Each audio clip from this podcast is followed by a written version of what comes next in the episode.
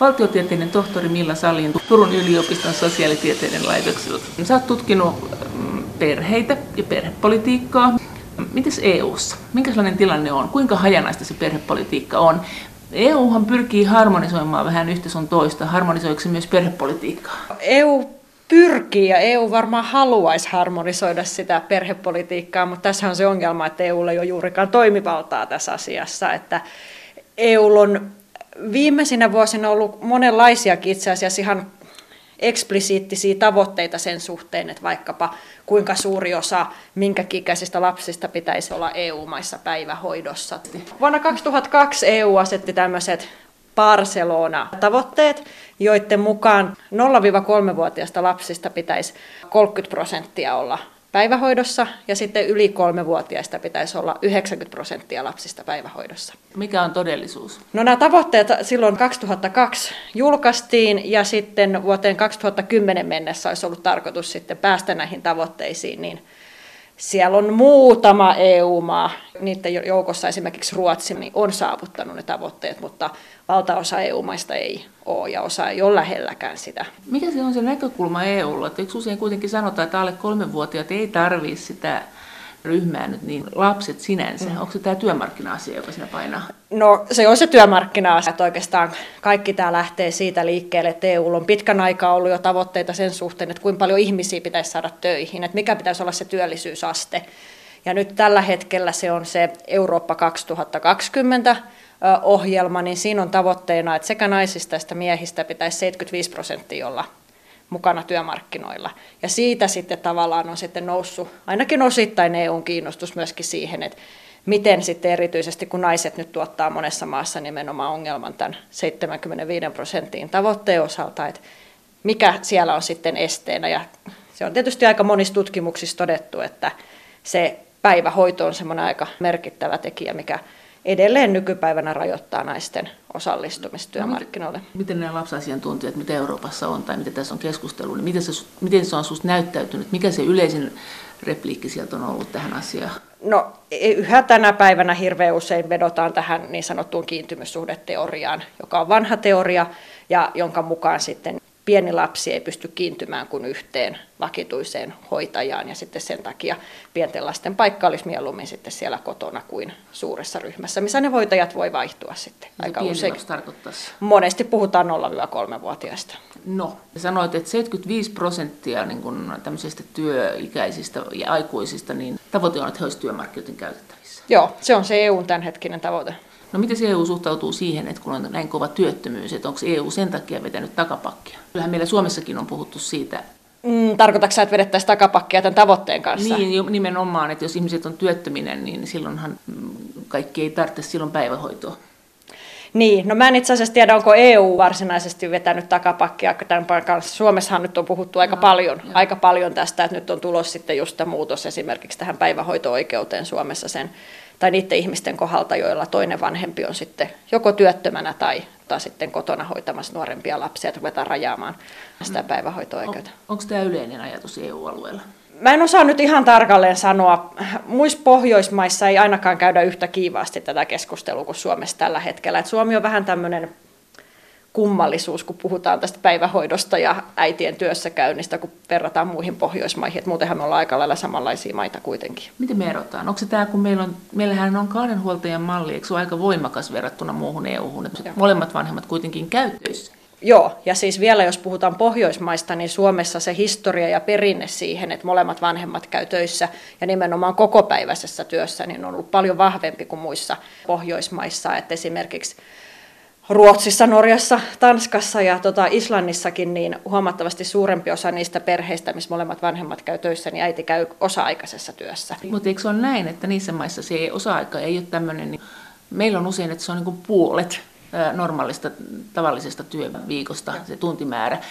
Et siellä on enemmän, se on semmoinen pidennetty puolikas.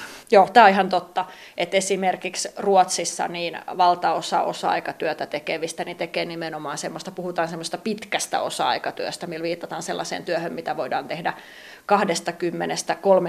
20-30 neljään tuntiin viikossa. Että 34 tuntia on jo aika lähellä itse asiassa koko aikaista työtä.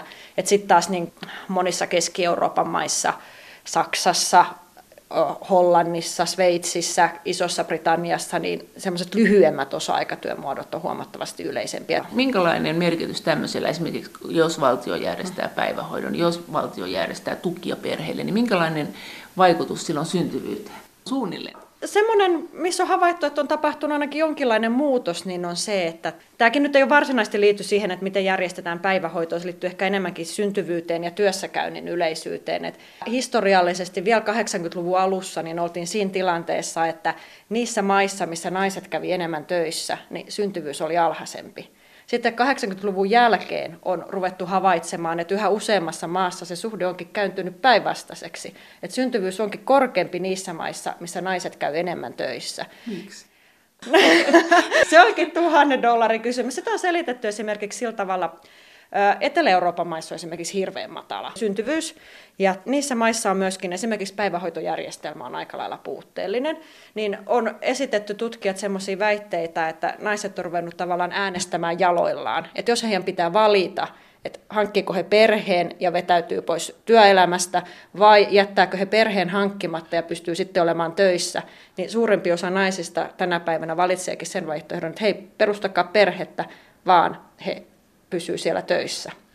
Eli että jos naiset laitetaan tavallaan valitsemaan no. näiden kahden väliltä, niin yhä suurempi osuus, osuus naisista valitseekin sen, että jätetäänkin perhe perustamatta. Perhe ja sinkku, jolloin, niin. jolloin ura.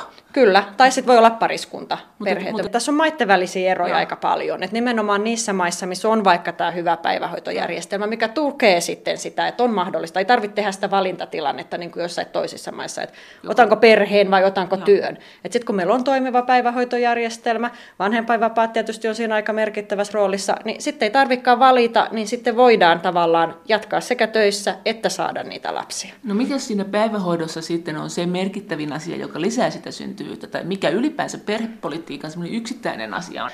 Jotain vuosia sitten niin tätä arjen hankaluutta kuvailtiin, että sä oot niin kuin korvalääkäri ja odottelet siellä neljä tuntia terveyskeskuksessa. Päivähoito kestää sen verran, että sulla on aina kiire viedä ja tuoda ei yhtään niin kuin mahdollisuutta ylitöihin. Ja, ja jos lapset sairastuu, niin kunnalta ei tule apua ja siitä työnantajan kiukkunen ja kukaan ei auta ja näin. Sanottiin silloin, eikö, eikö, tämmöinen oppi ollut, että ensimmäisen lapsen ihmiset tekee, mutta sitten toisen lapsen kohdalla ne rupeaa miettimään näitä palveluita? Ihan varmasti on, ja nämä kaikki sun luettelemat tekijät varmasti vaikuttaa siihen, että mitä hyvin paljon on puhuttu niin kuin työelämän tutkimuksessa myöskin siitä, että se, että miten meidän työmarkkinat ja ne työt, mitä meillä on tarjolla, niin miten ne vaikuttaa on esitetty väitteet esimerkiksi siitä, että kun työmarkkinoilla epävarmuus on lisääntynyt, niin sitten ensin lykätään sitä perheen perustamista. Että ensin pitää saada vakaa asema työmarkkinoilla ja sitten ruvetaan perustamaan sitä perhettä. Sitten mitä epävakaammiksi työmarkkinat tulee, niin sitä vanhemmiksi ihmiset tulee ennen kuin he saa sitten, ja suuri, jotkut ihmiset ei saa koskaan tavallaan sitä, mitä me ajatellaan, että on vakituinen työ kahdeksasta neljään. Ja lapset. Ja lapset. Että sitten niin kuin, tämmöinen kaikenlainen epävarmuus työmarkkinoilla niin vaikuttaa siihen, että ei haluta hankkia sitä perhettä ennen kuin on sitten se hyvä koulutus, hyvä työpaikka, hyvä puoliso, hyvä koti. Eli tavallaan ehkä ja niitä... perhepolitiikka. Niin, ja perhepolitiikka. Että siinä on niin kuin... Se on niin kuin työvoimapolitiikka ja perhepolitiikka Kyllä. ja ehkä myös asuntopolitiikka. On. Siinä on siis hyvin paljon. Ja sitten tietysti kaikki taloudelliset vaihtelut, että ne lisää sitten sitä epävarmuutta tietysti, jos on huono taloudellinen tilanne. Ja se vaikuttaa sitten taas siihen, että miten ihmiset pystyy saamaan niitä vakituisia paikkoja siellä Eikö se kuitenkin ollut joskus näin, että äidit ei välitä, ne haluaa lapsen, mutta isät usein niin ne haluaa, että on sitten asunto jollain lailla kunnossa ja ennen kaikkea, ettei ole työtön. Eikö näin ole? On, ja varmaan se on niin kuin oleellista, että ainakin toisella puolisoista on jollain tavalla vakiintunut työmarkkina-asema, niin tietysti edesauttaa. Valtiotieteiden tohtori Milla Salin Turun yliopiston sosiaalitieteiden laitokselta. No onko nämä tämmöisiä asioita, jotka tiedetään ihan niin kuin EU-ssa ympäriinsä, kun perhepolitiikkaa suunnitellaan? Tai miten näistä puhutaan EU-tasolla? No kyllä ne varmaan on yleistä tietoa. Mä luulen, että siinä on vähän se, että kun siinä on niin monta asiaa, että emme voida nimetä, että on viisi juttua, millä me saadaan syntyvyys kasvamaan. Se on niin, kuin niin monen tekijän summa, että toi virallisestihan juuri missään maassa ei perhepolitiikkaa julkilausutusti tehdä sen takia, että meidän pitää saada syntyvyys kasvamaan. Et silloin ehkä vähän historiasta semmoinen niin huono, huono kaiku sellaisilla, sellaisilla tavoitteilla, mutta totta kai sitä täytyy miettiä, koska se on se edellytys, että meidän yhteiskunta pyörii ja saadaan tämä hyvinvointivaltio kaikissa EU-maissa pysymään semmoisella tasolla kuin se on, että sitä täytyy sitä syntyvyyttäkin miettiä. Mutta... Että voidaan sanoa, että on liikaa vanhuksia mutta ei voida sanoa, että on liian vähän lapsia. Ja siis voidaan sanoa, että on demografinen kehitys on ongelmallinen. Nämä kaikki tarkoittaa mm. sitä, että on liikaa vanhoja mm. ihmisiä ja liian vähän lapsia. Ja niinkin rumasti todella voidaan mm. sanoa, että on liikaa vanhuksia, ja, mutta ei, on, ei voida sanoa, että on liian vähän lapsia. Näinkö se on? Voidaan me sanoa, että meillä on liian vähän lapsia, mutta se, että, että me lähettäisiin perhepolitiikkaa esimerkiksi kehittämään pelkästään se tavoite mielessä, niin se ei ole ehkä kauhean kauhean kiva ajatus, että toi, pikemminkin ajatellaan, että sitten pyritään tukemaan niitä perheitä, joilla on niitä lapsia sitten jo. No sä sanoit, että EUlla on tämmöinen tavoite, että hetkinen 30 prosenttia alle kolmevuotiaista olisi päivähoidossa ja 90 prosenttia kolmesta kuuteen olisi päivähoidossa EU-alueella. Ja sä sanoit, sanoit että Ruotsi on sitä lähimpänä. Kuka on kauimpana? No tässä on esimerkiksi tässä, tässä kuviossa. Mikä se tilanne on eri maissa alle kolmevuotiaiden osalta, ja tämä on nyt näköjään 2010-2011. Siellä näyttäisi olevan Norja, Islanti, Tanska, Ruotsi, Alankomaat, Ranska. On saavuttanut sen joo, tavoitteen. Joo. No Espanja on just siinä, Slovenia, Portugali, sitten ollaan tuossa rajalla. Jos me lähdetään katsomaan täältä, että mitkä, ketkä ei ole, ketkä ei ole saavuttanut. Niin kaikkein niin vähin on tsekit. Tsekki on siellä sitten 2-3 prosenttia 0-3-vuotiaista on. Puola, Slovakia, Bulgaaria, Romania, Kreikka, Itävalta, Unkari. Näissä kaikissa on alle 10 prosenttia. Alle kolmevuotiaista. Miten Suomi? Suomessa 0-3-vuotiaista on semmoinen sanoisinko 28 prosenttia. Se on pikkasen EU-keskiarvon ylle. Joo. Ja Suomea vähemmin on sitten... Kypros, Italia, Viro, Saksa, Latvia, Liettua, Työpärmä Montenegro toi. Mutta mut Saksa kuitenkin. On, on. Ja sitten se niin kun tässä kuviossa tietysti, kun, ja kun me ylipäänsä ja. puhutaan päivähoidosta, niin sitten oleellista ei ole pelkästään se, että onko lapsi hoidossa vai ei. Eli EUkin tilastoi tätä päivähoidossa oloa myöskin sen mukaan, että kuinka pitkään sitä päivähoitoa on tarjolla. Ja sen suhteen sitten maat eroo myöskin no todella entä, paljon. No entä sitten näitä tilastoitahan varmaan sotkee jo oikein tosi paljon se, että meilläkin on tämä esikoulu ja sitten on maita, joissa se koulu alkaa. Sitä kutsutaan kouluksi niistä kolmenvuotiaasta ja silloinhan sinne se 90 prosenttia varmaan paukkuu, jos, jos pitää mennä niin kuin tavallaan kouluun kolmenvuotiaana. Joo, joo eli esimerkiksi Iso-Britanniassahan taitaa, onkohan lapset neljävuotiaita, kun he menee kouluun ja se näkyy sitten tässä, kun me katsotaan niitä tilastoja sen osalta, että kuinka suuri osa kolmevuotiaista ja sitten kouluikään mennessä, niin toi on, on siellä hoidossa. Ja sehän se tavoite EUlla oli nyt sitten se 90 prosenttia. No mitä se sitten tarkoittaa EU-tasolla, että jos sulla on tämmöinen pakollinen koulu, niin tarkoittaako se sit sitä, että äidillä on mahdollisuus tehdä jo täyttä työviikkoa, tai jos äiti haluaa tehdä ihan täyttä työpäivää ja ylitöitäkin, mm. niin onko siihen sitten järjestetty joissain EU-maissa semmoinen paketti, että sulla on se klappi siinä, että sä nyt, jos junat ja raitiovaunut ja bussit ja mitkä lieneekään ei nyt sitten niin kuin oikein stemmaa, niin su, sä, sä ehdit hakea ne vielä sillä rennosti, ettei tarvitse pelätä, että lastensuojelu on hakenut sieltä pihalta. Joissain maissa onnistuu paremmin kuin toisissa. Eli tässä vielä, jos niin puhutaan Joo. näistä jo vanhemmista Joo. lapsista, että yli, yli kolmevuotiaista, niin toi monessa maassa on se valitettava tilanne, esimerkiksi Irlannissa ja Alankomaissa, että valtaosa siitä tarjolla olevasta päivähoidosta niin on osa-aikaista. Eli silloin, jos molemmat vanhemmat on koko päivä työssä, niin sitten ollaan kyllä pulassa. Ja tutkimuksethan osoittaa sen aika selkeästi, että kyllä se yleensä on sitten se äiti, joka joustaa niistä omista työajoistaan, jos päivähoitoa ei ole tarjolla niin paljon kuin sitä olisi tarvetta. Ai jaa, eikö Suomessa usein, jos on tämmöinen kahden perhe, niin toinen vie ja toinen hakee, niin saadaan sitä klappia siihen? No joo, Suomi on tässä, tässä mielessä edistyksellinen muiden Pohjoismaiden kanssa, että Suomessa molemmat vanhemmat osallistuu enemmän siihen viemiseen ja hakemiseen, mutta sitten monissa maissa tämä on semmoinen vähän, että onko tämä nyt muna, kumpi on muna ja kumpi on kana, mutta just ne samat maat, missä päivähoito on tarjolla osa-aikaisesti, Alankomaat, Irlanti, Iso-Britannia Itävalta, niin niissä aika suuri osa äideistä työskentelee osa-aikaisesti. Se, että työskenteleekö äidit osa-aikaisesti ja sen takia on tarjolla vain osa-aikaista päivähoitoa, vai onko se, että on osa-aikaista päivähoitoa, niin syy siihen, että äidit työskentelee osa-aikaisesti, niin se syy-seuraussuhde menee varmaan, varmaan molempiin suuntiin. No miten alan ammattilaiset sanoo tästä maalista? Jotenkin tuntuu hassulta, että EU tekee tämmöisen tavoitteen sitten mitenkään erikoisemmin aukkumatta sitä, että kuinka pitkään siellä pitäisi olla siellä päivähoidossa ja mitä vanhemmat sitten tekee, jos on epäsäännölliset mm. työajat, niin kuin nytkin meilläkin alkoi nyt tämä viikonloppujen kauppojen mm. aukioloaika, joka varmasti aiheuttaa päivähoidossa kaiken näköistä järjestelytarvetta. Tuleeko EU näissä tilanteissa auttamaan vai sanooko se vaan, että vapaata kilpailua, lapset päivähoitoon, äidit töihin, ollenkaan tajuamatta, että aiheuttaa kaiken näköistä säpinää tässä järjestelypuolella. Mm. No EU ei varsinaisesti valitettavasti tämänkään suhteen voi tehdä käytännössä Mut yhtään mitään. ne mitään, kun ne tekee tämän julistuksen? Että tämähän on aika hassu julistus, jos ei tätä auta. Oh, no siis, no, jotkut sanoo, että nämä on kaikki enemmän tai vähemmän semmoista poliittista sanahelinää, että niin kauan tietysti kun ei ole oikeasti poliittisia keinoja tehdä mitään. Että näähän on suosituksia. Nyt me nähtiin, että suurimmassa osassa maita esimerkiksi nämä tavoitteet päivähoidon suhteen, no ei ne toteutunut, EU huomautti maita.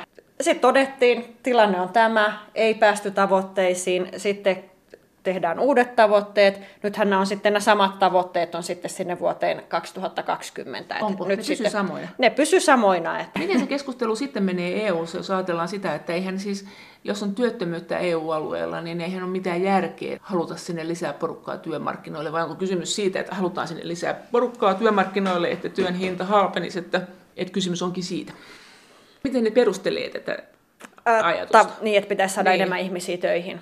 Mm ei sitä varmaan kukaan uskalla suoraan sanoa, että nostetaan työllisyysastetta, että me saadaan halpaa, halpaa työvoimaa. Mä en itse edes tiedä, allekirjoittaisinko mä tota väitettä. Kyllä minä niin kuin EUn tavoitteet lähtee ennen kaikkea siitä, että, että me saadaan lisää talouskasvua, että EUn kilpailukyky parantuu, niin että maista tulee taloudellisesti mahdollisimman hyvinvoivia, että yhteiskunnat pyörii, niin se edellyttää sitä, että se työllisyysaste on mahdollisimman korkea. Mites muita kuin nämä päivähoitoasiat EUlla on sitten tavoitteena? Joo, no se, mikä liippaa läheltä sitä perhepolitiikkaa, niin on sitten just tämä 75 prosentin tavoite siitä, että naisista ja miehistä 75 prosenttia pitäisi olla siellä, siellä työmarkkinoilla. Että sehän tarkoittaa hyvin paljon sitten tietyn tyylistä perhepolitiikkaakin onko EU, kun se on esittänyt tämän tavoitteen, tämä 75 prosenttia, niin onko se puhunut siitä, että pitäisikö olla osa-aikaista vai koko päivästä? EU ei ole ihan ei ole selkeästi sanonut, pitäisikö se olla osa-aikaista vai koko päivästä. EU näissä tavoitteissaan kantaa kyllä huolta siitä, että osa-aikatyömarkkinat on hyvin sukupuolittuneet. Eli se on pääasiallisesti naiset, jotka sitä osa-aikatyötä tekee. Sitten EU näissä tavoitteissa myöskin korostaa, ei ihan niin paljon kuin ehkä tätä päivähoitoa, niin sitten sitä, että ne hoivavastuut pitäisi saada jakautumaan tasaisemmin naisten ja miesten välillä. No, no ottaako EU siihen kantaa, kun meillä näitä vanhempain kustannuksia, niin työnantajat osin maksaa? EU pyrkii siihen, että siinä ei olisi tavallaan, sitä ei tulisi mitään sukupuolittaista syrjintää. Että, että se menisi valtion kautta se raha silloin? lähinnä varmaan ei ole mitään konkreettista he sanonut, mutta että tavallaan ei, se ei saisi syrjiä jompaa kumpaa sukupuolta, että siitä tulisi tavallaan sit se tekijä, mikä ratkaisee sen, että kumpi jää kotiin. Valtiotieteiden tohtori Milla Salin Turun yliopiston sosiaalitieteiden laitokselta. Niin sanooko EU suoraan sitä, että mikä on tällä hetkellä syntyvyys, mikä on tavoite perhepolitiikalla? En mä usko, että he sen tarkemmin on sanonut. Mä luulen, että varmaan pyritään siihen uusiutumisasteeseen, mikä on 2, jotakin. Et 2, vähän. jotakin mm. lasta pitäisi olla mm. per perhe. Että Et tavallaan väestö, väestö uusiutuu. No miten se sitten, noi katoliset maat ja ei-katoliset maat, mm. voisi kuvitella, että ne muodostaisi myös perhepolitiikan suhteen ne muodostaisi keskenään erilaisia blokkeja, koska siellä, onko se kaikissa katolisissa maissa ei saa harrastaa syntyvyyden säännöstelyä?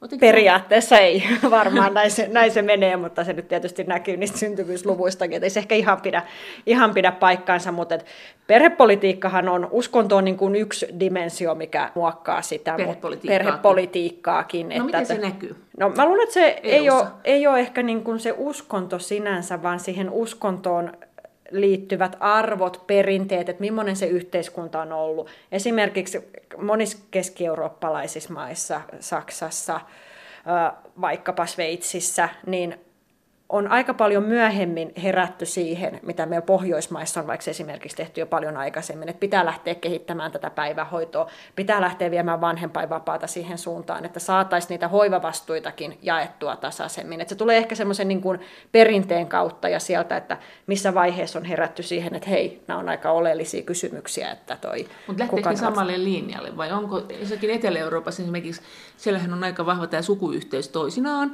on. niin onko se sikäläinen perhepolitiikka perhepolitiikka sitten, onko se semmoinen perhepolitiikka, että se on tämmöinen suurperhepolitiikka, että se oletus onkin, että joo, lapset voi mennä kouluun ja päivähoitoon ja pienennäkin ja tehdä siellä pitkää päivää, mutta että siellä kotona on sitten huollettavia, että jos siellä on varmaan se äiti yleensä, niin se huoltaa sitten vanhuksia ja niin edelleen.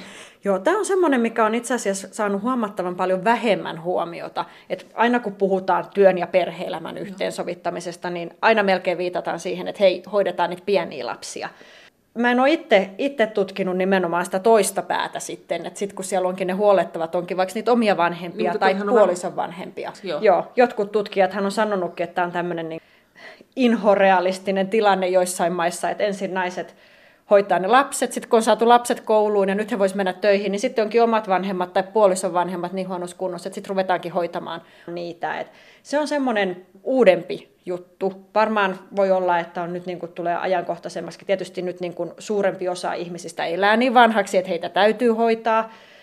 Suuret ikäluokat on suuri määrä ihmisiä, niin mä luulen, että se voi olla semmoinen tulevien vuosien aika oleellinenkin keskusteluaihe, mihin EUkin varmaan tulee ottamaan jossain vaiheessa kantaa, että mitä pitäisi sitten, pitäisikö kehittää sitten sitä vanhuspalvelujärjestelmää ja mihin suuntaan.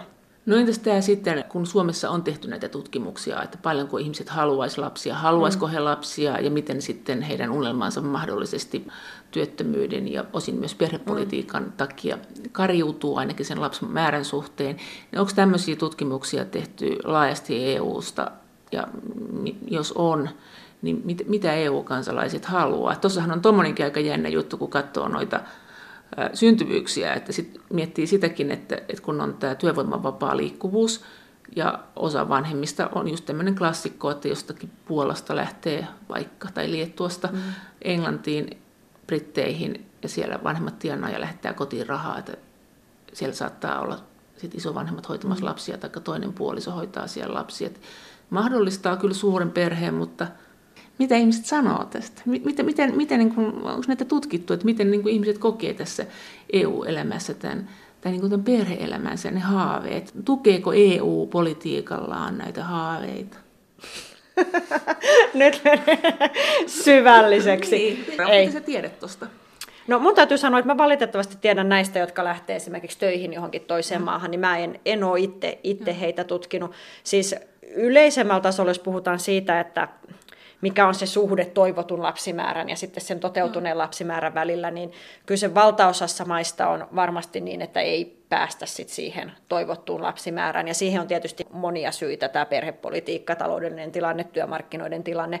Mutta sitten myöskin väestötieteilijät sanoo, että se, että kun ihmiset myöhentää ja myöhentää sitä vanhemmaksi tuloa, niin se myöskin vähentää niitä mahdollisuuksia saada sitten ehkä niin monta lasta kuin on halunnut. Et siinä on taas niin kuin monta monessa. Karkeasti, niin minkälaisia perhepolitiikkatyyppejä on eri EU-maissa? Et Pohjoismaissa, eikö meillä ole tämmöinen aika selkeä tämä idea, että perhepolitiikka on sellaista, että järjestetään mahdollisuus hoitaa joku aika kaikki lapsia mm. kotona ja sitten järjestetään myös päivähoito ja sitten kaikilla EU-mailla taitaa olla myös lapsilisä tällä hetkellä. Eikö se oli sen EU-hun liittymisen ehto? Piti Joo, ja sitten on... Tota, onko, se näin? On, Joo. ja sitten on äitiysvapaa pitää olla vähintään 14 viikkoa muistaakseni kaikissa, EU kaikissa EU-maissa. Joo.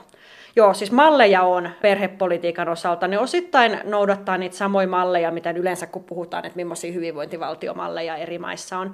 Pohjoismainen malli, joo, meillä on mikä se äh, sitten on perhepolitiikan suhteen? Perhepolitiikan suhteen pohjoismainen malli, ja Suomi on siinä jo ehkä ihan niin pohjoismainen kuin, kuin nämä muut, muut Pohjoismaat.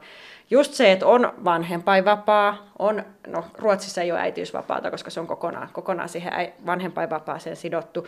Pyritään niillä vapailla tukemaan sitä, että molemmat vanhemmat osallistuisivat ainakin jossain määrin siihen lapsenhoitoon. Annettaisiin tosiaan niin kuin suhteellisen pitkäkin periodi niiden vanhempainvapaiden turvin, että pystyy olemaan siellä kotona ja sitten sen jälkeen palaamaan töihin sitten, että on se päivähoitopolitiikka. Suomi on pikkasen erilainen vapaajärjestelmässä, että Suomessa se kotihoidon tuen rooli on aika paljon suurempi kuin muissa Pohjoismaissa. Ja johtuu mistä? No siihen on varmaan monta, monta syytä. Jotkut tutkijat on esittänyt, että Suomessa olisi ehkä tullut tässä varsinkin nyt niin kuin viimeisten vuosien, ehkä viimeisen vuosikymmenen aikana tämmöinen arvomuutos. Suomessa arvot on ehkä kuitenkin pikkasen perinteisempiä kuin muissa Pohjoismaissa sen suhteen, että Suomessa on ehkä pikkasen vahvempi ajatusmalli siitä, että hyvä äiti hoitaa lapsensa kotona siihen saakka, kun se lapsi täyttää kolme vuotta. Suomessa myöskin suhtaudutaan pienten lasten päivähoitoon pikkasen kriittisemmin kuin vaikkapa Ruotsissa. Ruotsissa päivähoito nähdään niin kuin ensisijaisesti lapsen oikeutena laadukkaaseen varhaiskasvatukseen. Suomessa on ehkä enemmän se on niin kuin ajateltu lapsen hoidoksi siksi aikaa, kun vanhemmat käyvät töissä, eikä ajateltu, että sillä voisi olla niin kuin arvo sille lapselle sinänsä ja lapsen kehitykselle. Se tietty heijastuu siihen, että Suomessa pienempi osa äideistä on työmarkkinoilla kuin muissa Pohjoismaissa. Eikö meillä ole jossakin asioissa myös Itä-Euroopan kanssa ihan sama? No se liittyy, liittyy tähän sitten, että niihin osa-aikatyömarkkinoihin. Eli mä tuosta aikaisemmin ja. jo sanoakin, että toi Pohjoismaissa, Ruotsissa, oikeastaan muissa Pohjoismaissa kuin Suomessa, niin aika suuri osa äideistä tekee osa-aikatyötä, vaikka se onkin sitä pitkää osa-aikatyötä. Suomen työmarkkinat toimii huomattavasti enemmän sellaisen kokoaikatyönormin kautta. Suomessa on paljon vähemmän osa-aikatöitä tarjolla ylipäänsäkin.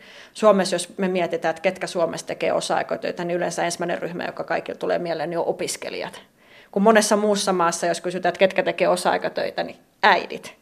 Et Suomessa on tavallaan, ei ole sitä osa-aikatyömahdollisuutta, työmarkkinat tarjoaa, ja se tekee Suomesta samanlaisen kuin Itä-Euroopan maat esimerkiksi. Eli niiden työmarkkinat toimii samanlaisella periaatteella, että tehdään koko päivätyötä tai sitten ollaan kokonaan työmarkkinoiden ulkopuolella.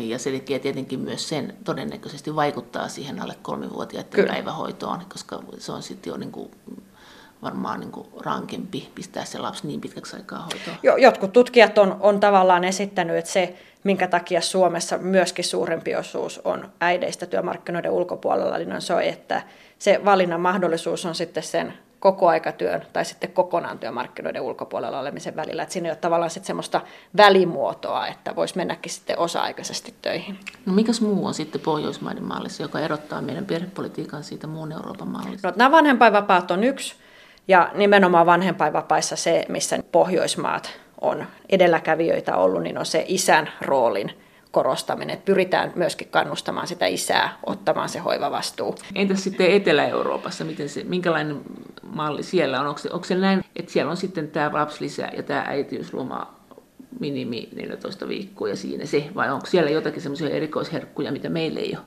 No ei siellä ole erikoisherkkuja. Et sitten kun vapaistakin puhutaan, niin sitten täytyy muistaa se, että niitä vapaitakin on monenlaisia.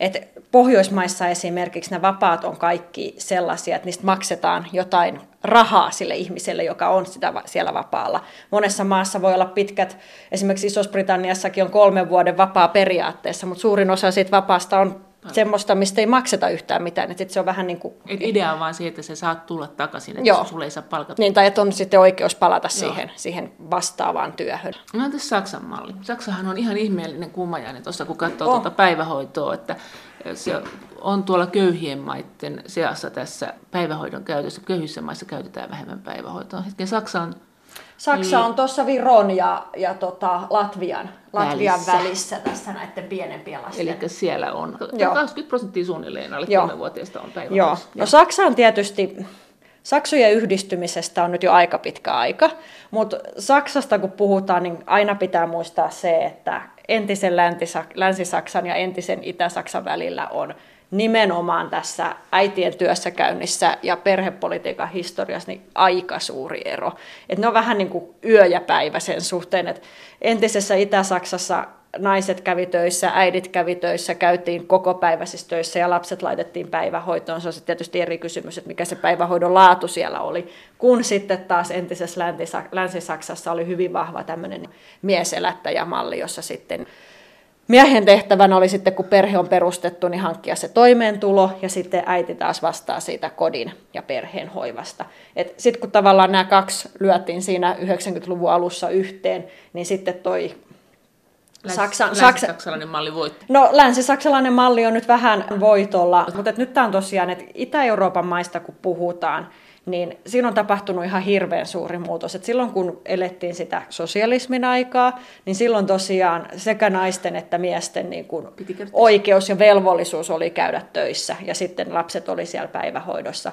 Sitten kun tämä järjestelmä romahti, tuli taloudellisia ongelmia, niin siellä jouduttiin aika paljon leikkaamaan kaikista asioista. Päivähoito on yksi niistä jutuista ja sen jälkeen myöskin se naisten työssäkäynti, lasten vieminen päivähoitoon, niin ne on romahtanut.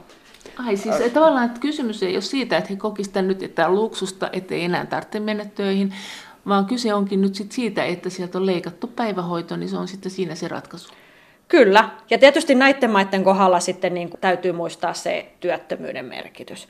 Että ne työttömyysasteet on niin kuin täälläkin jo ollut aika suuria, että ne varmaan osittain selittää sitä, minkä takia lapsiakin on sen verran vähän päivähoidossa, että siellä on sitä työttömyyttä, mutta niissä maissa on kyllä päivähoitojärjestelmä, niin kuin koko järjestelmä joutunut silloin sen, kun sosialismista siirryttiin tähän markkinatalouteen, niin kyllä kokenut aikamoisia leikkauksia. Valtiotieteiden tohtori Milla Salin Turun yliopiston sosiaalitieteiden laitokselta. No miten tämä on tämä tavoite sitten, kun katsoo sitä näin? Jos ajatellaan, että tavoitteena on kuitenkin perhepolitiikkaa tehdään varmaan, mm. paitsi äänestäjien miellyttäminen, niin myös tämä syntyvyyden mm. lisääminen. Niin miten suurperheet? Jos tavoite on, että alle kolmivuotiaat on hoidossa, no se nyt ei tietysti suurperheideologiaa sitten kun aja. Varmaan, jos mm. ihmisille syntyy vuoden tai puolentoista välein lapsia, niin eihän sen sitten kannata mm. mennä töihin. Se on silloin tavallaan tämän kaiken ulottumattomissa, vai onko silloin just nimenomaan tarkoitus, että ne lapset kuitenkin kävis päivähoidossa niin kuin sosiaalistumassa muuhun yhteiskuntaan, mutta nythän se ei näytä Suomessa siltä. Ei, ei. No se on tietysti tämän maahanmuuttotilanteen kannalta ehkä kenties vähän ongelmallista. Eikö tarkoitus ollut kotouttaa näitä lapsia siis päivähoidon kautta osin? Joo, ja siinä onkin, että kun puhutaan vanhemmista lapsista, niin maahanmuuttajien lapset on useammin päivähoidossa kuin suomalaiset, koska nähdään, että siellä on sitten ne sosiaaliset perusteet sille, että Siis kun... kunta haluaa, että ne lapset on siellä. Joo, eli tavallaan sillä pyritään sitten edesauttamaan sitä kotoutumista, Joo. kielen oppimista, että sitten siinä vaiheessa, kun lapset siirtyy kouluun, niin sitten ei tavallaan olisi, olisi niitä ongelmia. No, enää niin, niin. Miten se maahanmuutto on sitten EU-perhepolitiikkaan vaikuttanut? Onko siitä jo puhuttu siis EU-tasolla? Ei, ei ole. Kyllä mä luulen, että nykyisen maahanmuuttokriisin osalta ollaan vielä sen verran kädet levällä, että ei, ei ole kyllä niin kuin vielä, vielä pohdittu, että mitä se tarkoittaisi nyt sitten vaikkapa näille tavoitteille, mitä EU on asettanut. Että jos me mietitään sitä ihan sitä pelkkää työllisyystavoitetta, että naisista 75 prosenttia on työmarkkinoilla, niin se on haastavaa ihan meille EU-kansalaisillekin, puhumattakaan sitten maahanmuuttajanaisista esimerkiksi. Euroopassa syntyy tällä hetkellä paljon lapsia per pariskunta, kun se on? Mm, vuodelta 2014 näyttäisi olevan toi 1,58 on toi syntyvyysaste. Per pariskunta. Joo, tai nämä yleensä lasketaan naisista. Meillä on nyt tämä Eurostatin taulukko esillä. Miten kun sä katot sitä ja sä mietit päivähoitoa ja perhepolitiikkaa, mm. niin miten sä nyt sanot? Katsotaan täältä. Ruotsi on aina semmoinen hyvä esimerkki, että Ruotsia kannattaa lähteä katsomaan. No nyt me nähdään, että esimerkiksi Ruotsissa mennään yli sen EU-keskiarvon. EU-keskiarvo oli 1,58 lasta, niin Ruotsissa on 1,88. Mutta ei ylitä kahta. Ei ylitä kahta. Ei taida ylittää kahta muuta kuin Irlanti on on yleensä sellainen, katsotaan mitä Irlanti näyttää. Irlanti on aina semmoinen poikkeus. Ei, ei ylitä, ei. sielläkin on 1,94. Rimaa hipoo. Rimaa hipoo. Irlannissa on yleensä aina tämä uskonnon merkitys. Onko se suurempi kuin tuolla Italiassa ja tuolla? On ilmeisesti. Katsotaan, Ranska näyttäisi 2,01. Joo on sitten, mutta no. toi Ranskassa on näköjään koko ajan huitellut tässä, kun katsot. Mikä on ollut Ranskan salaisuus? No, Ranskahan on siinä mielessä jännä Keski-Euroopan maa, että kun me puhuttiin just tästä, että miten se perhepolitiikka tässä näkyy, niin toi Ranska on perhepolitiikan osalta hyvin samanlainen maa kuin Pohjoismaat. Eli siellä on niin kuin aika pitkä perinne myöskin verrattuna varsinkin muihin Keski-Euroopan maihin niin sillä, että naiset käy töissä ja sitä tuetaan Ranskan päivähoitojärjestelmä, erityisesti kolmevuotiaiden lasten ja sitä vanhempien osalta, niin on lähestulkoon samaa luokkaa kuin Pohjoismaissa. Että miksi me... ne vetää meidän ohi sitten? Mutta kyllä me, jos katsotaan tämmöisiä niin kuin kehittyneen perhepolitiikan maita, Ranska, Suomi, Ruotsi. Niin syntyvyys on kovempi. Joo, Norja 1,75 tuolla toisiksi alimpana. Katsotaan, mistä me saadaan Tanska vielä. 1,69. Et kyllä se näissä Pohjoismaissa näyttää kaikissa menevän reilusti yli ton EU-keskiarvon, ja, ja Ranska on sitten ja siellä. on siis tota, äitiyslomat, kun pitkät päivähoidot järjestetty. Kyllä, ja vanhempainvapaajärjestelmä on hyvä, kattava, pyritään myöskin siihen, että se ei jää pelkästään äitien vastuulle se lapsenhoito, ja sitten on, on se päivähoitojärjestelmä. Jos nyt katsottaisiin jotain, mitä täältä löytyy no, sitten sieltä toisesta ääripäästä. Katso nyt tuosta tuota Saksaa. Saksa, vaikka siellä on ne äidit kotona, luulisi, että heidän elämänsä mahtuisi useampi mm. lapsi, niin heidän haaveissaan tai todellisuudessaan mm. ei sitten ole. Miten se tuon selität? Niin no tästähän me ei tiedetä sitten, syntyykö nämä samoille naisille vai eri naisille, että toi ää, matalaa syntyvyyttähän saattaa selittää se, että on paljon semmoisia, joille ei synny yhtään, ja voi silti olla paljon sellaisia naisia, joille syntyy Aa, useampi lapsi. Kuka täällä Kuka täällä? Vähiten? Kreikka 1,3. Mut, ja, mut Kreikka Espanja 1,32. Mutta kato, Kreikkakin on, se on ollut matala kauan.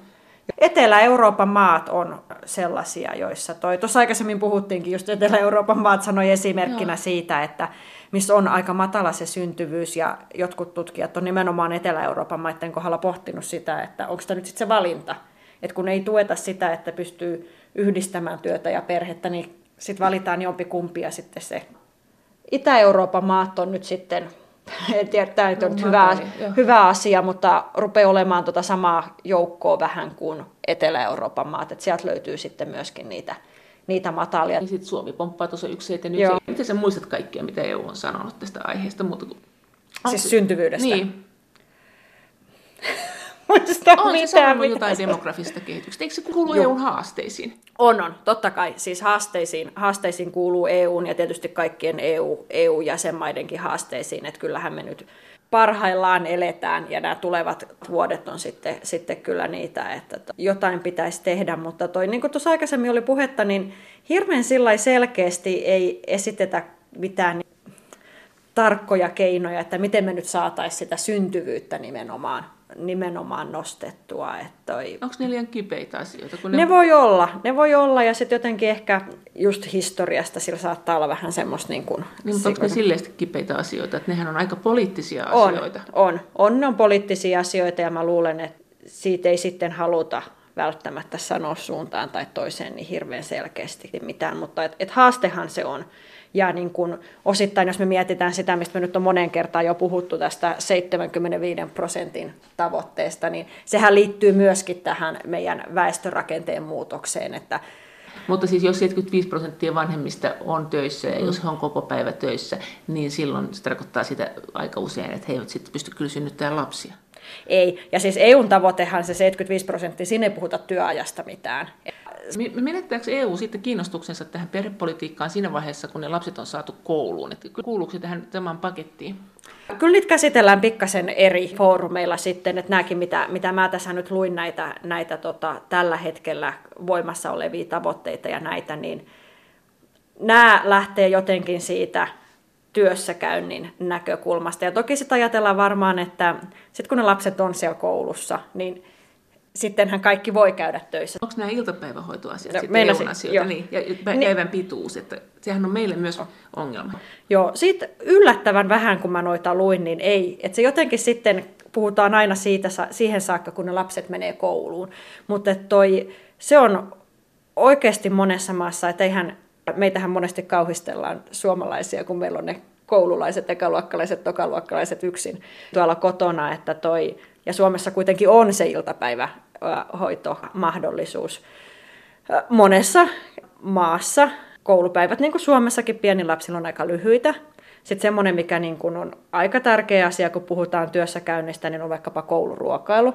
Joissain maissa lapset tulee kotiin syömään. Sekin, sitten on, siellä, sekin on perhepolitiikka. Kyllä, ja Joo. sielläkin sitten jomman kumman vanhemmista tai jonkun täytyy ainakin olla sitten sitä ruokaa laittamassa.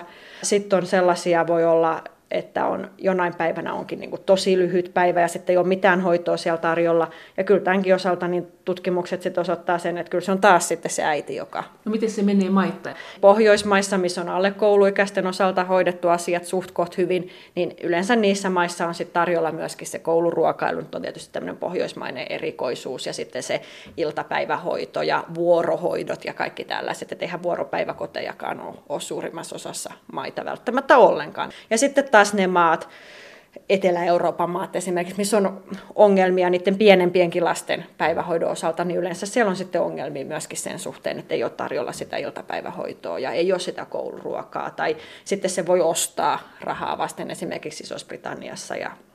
No onko sitten näissä maissa, joissa tämä päivähoito on kolmesta kuuteen vuotta on tämmöistä, niin kuin, että siellä olisi huiski jo sitä 90 prosenttia, se, mikä oli se tavoitekin, mm. niin onko niissä koulupakko ton ikäisille lapsille? Kyllä mä luulen, että koulupakko on varmaan kaikissa, siis on oppivelvollisuus. No miten yksinhuoltaja vanhemmat suompuloivat tämän kaiken kanssa? Tämähän on ihan... niin, se on, se on niin kuin astetta haastavampaa, että toi... Toki niin kuin, silloin kun päivähoitojärjestelmä toimii hyvin kahden huoltajan perheelle, niin se yleensä toimii paremmin myöskin yhden huoltajan perheille. Et, että toi, toki sitten jos on semmoisia maita, nyt esimerkiksi Iso-Britannia tai Saksa, missä päivähoitoa on tarjolla esimerkiksi vaikkapa vaan puolipäiväisesti, ja sä olet se yksinhuoltaja, niin Siinä täytyy sitten joko sumplia ne omat kuviot, ja toki sitten täytyy muistaa, että lapsiahan kaikissa maissa hoidetaan myöskin muulla tavalla kuin vaikkapa julkisen tai virallisen päivähoitojärjestelmän. Niin, että isovanhemmat on kaikissa maissa aika tärkeä semmoinen voimavara. Et toki se isovanhempien rooli voi tai vaihteleekin maittain aika paljon. Et tutkimuksissa on havaittu esimerkiksi niin, että siinä oli muistaakseni Tanska mukana, että Tanskassa hyvin suuri osa isovanhemmista osallistuu lapsen hoitoon, mutta se lapsen hoito on semmoista aika pienimuotoista, muutama tunti kerrallaan, esimerkiksi vaikkapa just koulupäivän jälkeen, tai sitten isovanhemmat voikin hakea päivähoidosta. Eli suuri osa osallistuu, mutta se on sellaista enemmän tai vähemmän satunnaista tiettyihin vaikkapa aikatauluongelmakohtiin sijoittuvaa. Mutta sitten taas esimerkiksi Etelä-Euroopan maissa, niin huomattavasti pienempi osa isovanhemmista osallistuu, lastenhoitoon, mutta ne isovanhemmat, jotka osallistuu, niin he hoitaakin lapsia sitten huomattavasti enemmän. Semmoisissa maissa, missä päivähoitojärjestelmä on puutteellisempi, niin isovanhemmat toimii tavallaan semmoisena niin kuin varaventtiilinä siinä sitten. No miten sitten, kun EU haluaa tätä työvoiman liikkuvuutta, Tietysti perheen liikuttelu on hankalampaa, kun mm. jos yksinäinen ihminen liikkuu paikasta toiseen. Sehän tarkoittaa käytännössä sitä, että jos on kahden huoltajan malli, se toinen lähtee johonkin toiseen maahan tienaamaan ja toinen jää kotiin, niin kuin usein käy kuitenkin, mm. niin se on semmoisessa yksinhuoltajan asemassa sen rumban kanssa. Sehän tarkoittaa käytännössä todennäköisesti sitä, että se hänen työssäkäyntinsä mahdollisuudet heikkenee olennaisesti. Onko EU niin mitenkään reagoinut tähän tai ymmärtänyt tätä? En usko, että on tähän kysymykseen hirveästi, hirveästi puututtu. On, tämä on ihan totta. Tämä ei välttämättä ole pelkästään helposti ehkä ajatella, että se on se nainen, joka jää, mm. jää sinne kotiin ja mies lähtee johonkin, mutta sitten jos me vähän laajennetaan näkökulmaa EUn ulkopuolelle, niin monessa maassahan sitten yksi tämmöinen tapa hoitaa lapsia tai yksi mahdollisuus siihen on palkata oma hoitaja. Ja esimerkiksi Isossa Britanniassa niin hyvin paljon nämä hoitajat on maahanmuuttajanaisia. Ja silloin se tilanne saattaakin olla semmoinen, että se nainen onkin muuttanut – sieltä kotimaastaan. Hoitamaan, väli, toisten lapsia. hoitamaan toisten lapsia. Ja sitten mahdollisesti tämän äidin omat vanhemmat on sitten siellä kotimaassa hoitamassa. Et tässä on niin kuin hyvin monenlaisia tällaisia, ja ne ei ole pelkästään niin kuin EUn sisäisiä kysymyksiä, vaan sitten niin kuin myöskin EUn ulkopuoliset maat tuo tavallaan niin lusikkansa siihen soppaan, että sieltä saattaa tulla sitten niitä naisia hoitamaan vaikkapa brittiäitien lapsia, ja sitten heidän omat lapset jää sinne lähtömaahan.